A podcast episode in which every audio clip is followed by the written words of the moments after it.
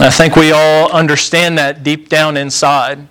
Some of the things that the, we're, we're the most thankful for is to be able to be with those that we're closest to. And the thing that causes us to long for someone else is when we cannot be physically together. There's something else deep down inside each and every one of us, and that is a desire for the presence of Almighty God. Whether we acknowledge it or not, we all desire for the presence of God. God has written it on our hearts that we would long to be with Him and to fellowship with Almighty God. Physical presence. That's what I'm going to focus on this evening. Physical presence. That is where our story begins.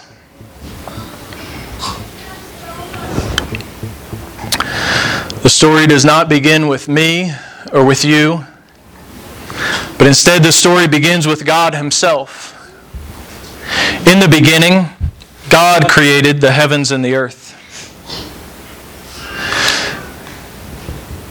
In Genesis chapter 1, we learn that God made man and woman in His image and likeness. He created them, male and female, He created them. He created mankind to be in perfect fellowship with Him. And there was real presence between God and man. The Lord God breathed life into the man. That's close presence, is it not? The Lord God showed the man how to plant in the garden, how to keep the garden, how to work the garden. The Lord God showed him that.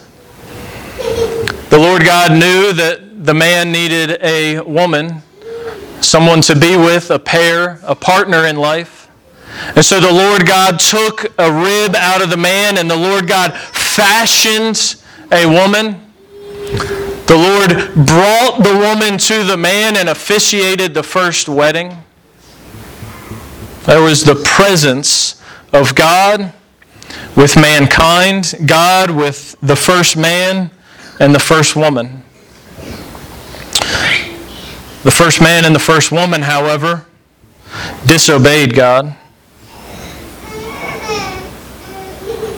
And we're told in Genesis chapter 3 that the first man and the first woman, when they realized who they were before God and they realized that they had rejected God and they realized that they had sinned against God, they hid from the presence of the Lord God. They hid from the presence of the Lord God. His presence would not be with them in the same way that it had been previously. Something was broken, creation was fractured. But God, in His graciousness, God, in His mercy, would not leave it that way. God Himself was the first prophet.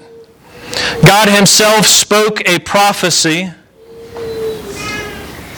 He said that there would be a seed of the woman who would make all things right, who would destroy Satan, who would destroy the tempter, and who would restore all things correctly. Throughout the Old Testament, we get physical prophets, like actual men who come and speak to the people of God. And they have words from the Lord, and the words from the Lord are promises that God Himself will come and dwell with His people, that He will send a rescuer to come and be with His people and rescue His people. God's presence is promised even to we who live in a fallen world. God's presence is promised through the prophets. You might think, well, if God's presence is going to come, if God's presence is going to be revealed to mankind, maybe it would show up in a prominent location. Or you might think in uh, first century Israel, you might think that God would show up at the temple. It was the second temple, was a magnificent, beautiful temple. You might think that God would show up there. Or maybe you would think that they would that God would show up and God the Son would be born in Herod's palace. He would be born to a king. But that's not what happened. The prophet Micah promised ahead of time that the Messiah, the promised one, the Christ, would be born in Bethlehem. Bethlehem was a humble place. It was a small place. It was an unexpected place unless you looked in the right place in the prophets. It was unexpected. That's good news for us. We spend most of our lives in quiet, humble, unexpected places. You are currently in Jacksonville, North Carolina, and anecdotally, almost every single person that I have talked to and said, What brought you to Jacksonville? It was not usually I decided I was going to come live here. Instead, something else brought you here, didn't it? So it's good that we who live our lives in humble, unexpected places, that God's presence can come and dwell with us in humble, unexpected places. You might think, well, that may be true, but certainly God brings His presence to those who are of high status. Maybe He comes to those who are wealthy. Maybe He comes to royalty. But He announced His coming first to shepherds who were watching their flocks by night.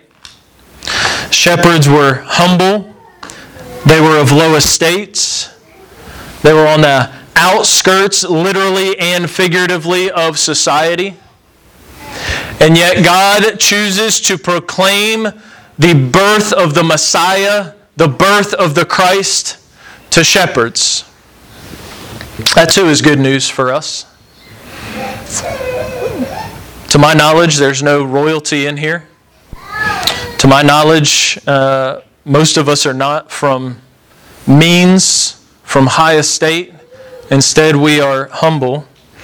Jesus is even more clear. He, he doesn't just want humble and dirty and outcasts like the shepherds, but Jesus, when he grew to be a man and he started his earthly ministry, he started with a sermon, and the sermon said, Blessed are those who are humble. Blessed are those who are meek. Blessed are those who hunger and thirst for righteousness. The Lord Jesus desires that we would be of humble and contrite nature. But it's not just humility and contriteness. We also see that the birth of Jesus was proclaimed by angels. The presence of God, even if it comes in a humble, unexpected place, even if the presence of God comes to a humble, unexpected person with a humble and contrite heart, the presence of God is a magnificent event. It's a magnificent event. And so when the shepherds heard the announcement, they heard from an angel. An angel showed up, and he must have been a little scary to behold because the first thing an angel says, and almost always when an angel appears in the Bible, the first thing he always says is, Do not be afraid. If that wasn't enough, after he makes his declaration and, and proclaims what he has to say about the birth of Jesus Christ, a whole host, a whole army of angels show up and begin to sing, Glory to God in the highest. So, wherever the presence of God comes, it is a magnificent, majestic event.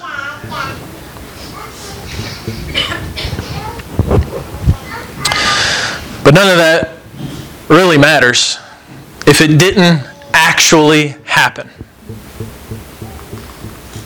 Jesus Christ was actually born.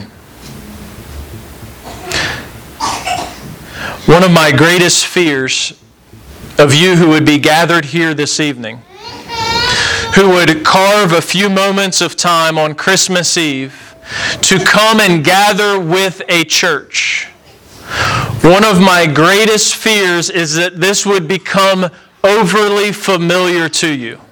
It's one of my greatest fears for myself, for my family, and for all of us who would gather together here.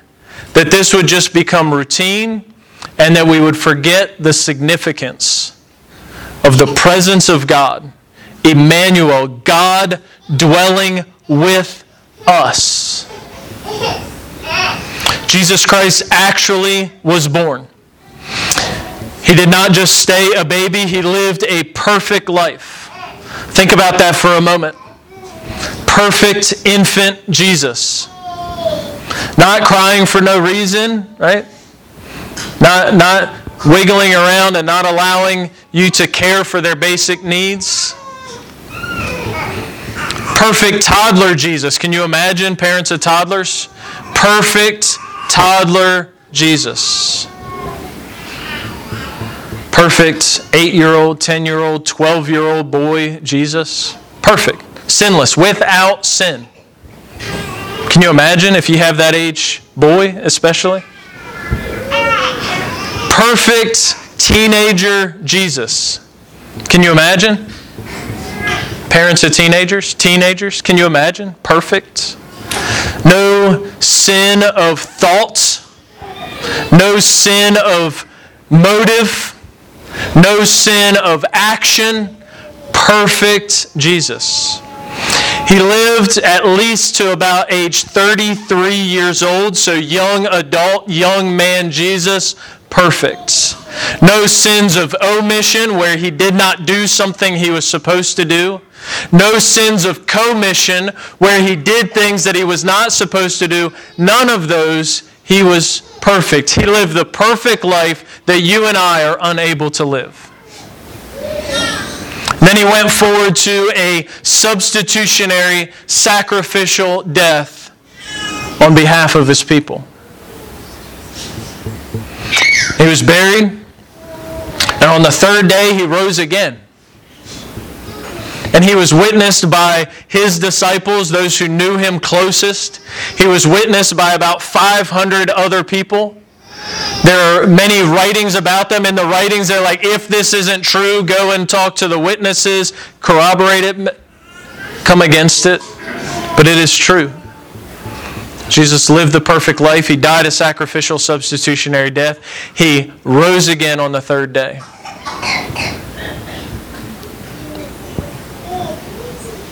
And he says to us, Come to me, all you who labor and are heavy laden. The Apostle Paul says that we are weak, we are ungodly, we were his enemies when Christ died for us. The Apostle Paul tells us that the wages of sin are death, but the gift of God is eternal life. Later on in Romans chapter 10, he says that all who confess Jesus Christ as Lord will be saved. So all who genuinely trust in him will be saved. Jesus Christ ascended, and he now sits at the right hand of God the Father. You may say, well, where's the presence of God now? You can go ahead and stand with me. And they say, Where's the presence of God now? The presence of God now is among the people of God. God the Holy Spirit indwells His people, and His people gather together, and then they scatter to bring more people in.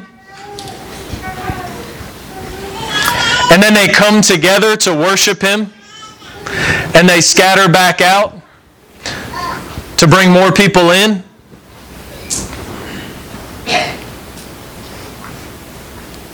And on and on the presence of God goes.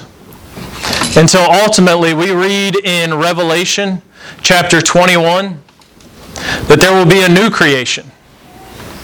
There will be a new heavens and a new earth, a new Jerusalem and God will dwell with his people, actual presence with his people, and his people will dwell with Almighty God.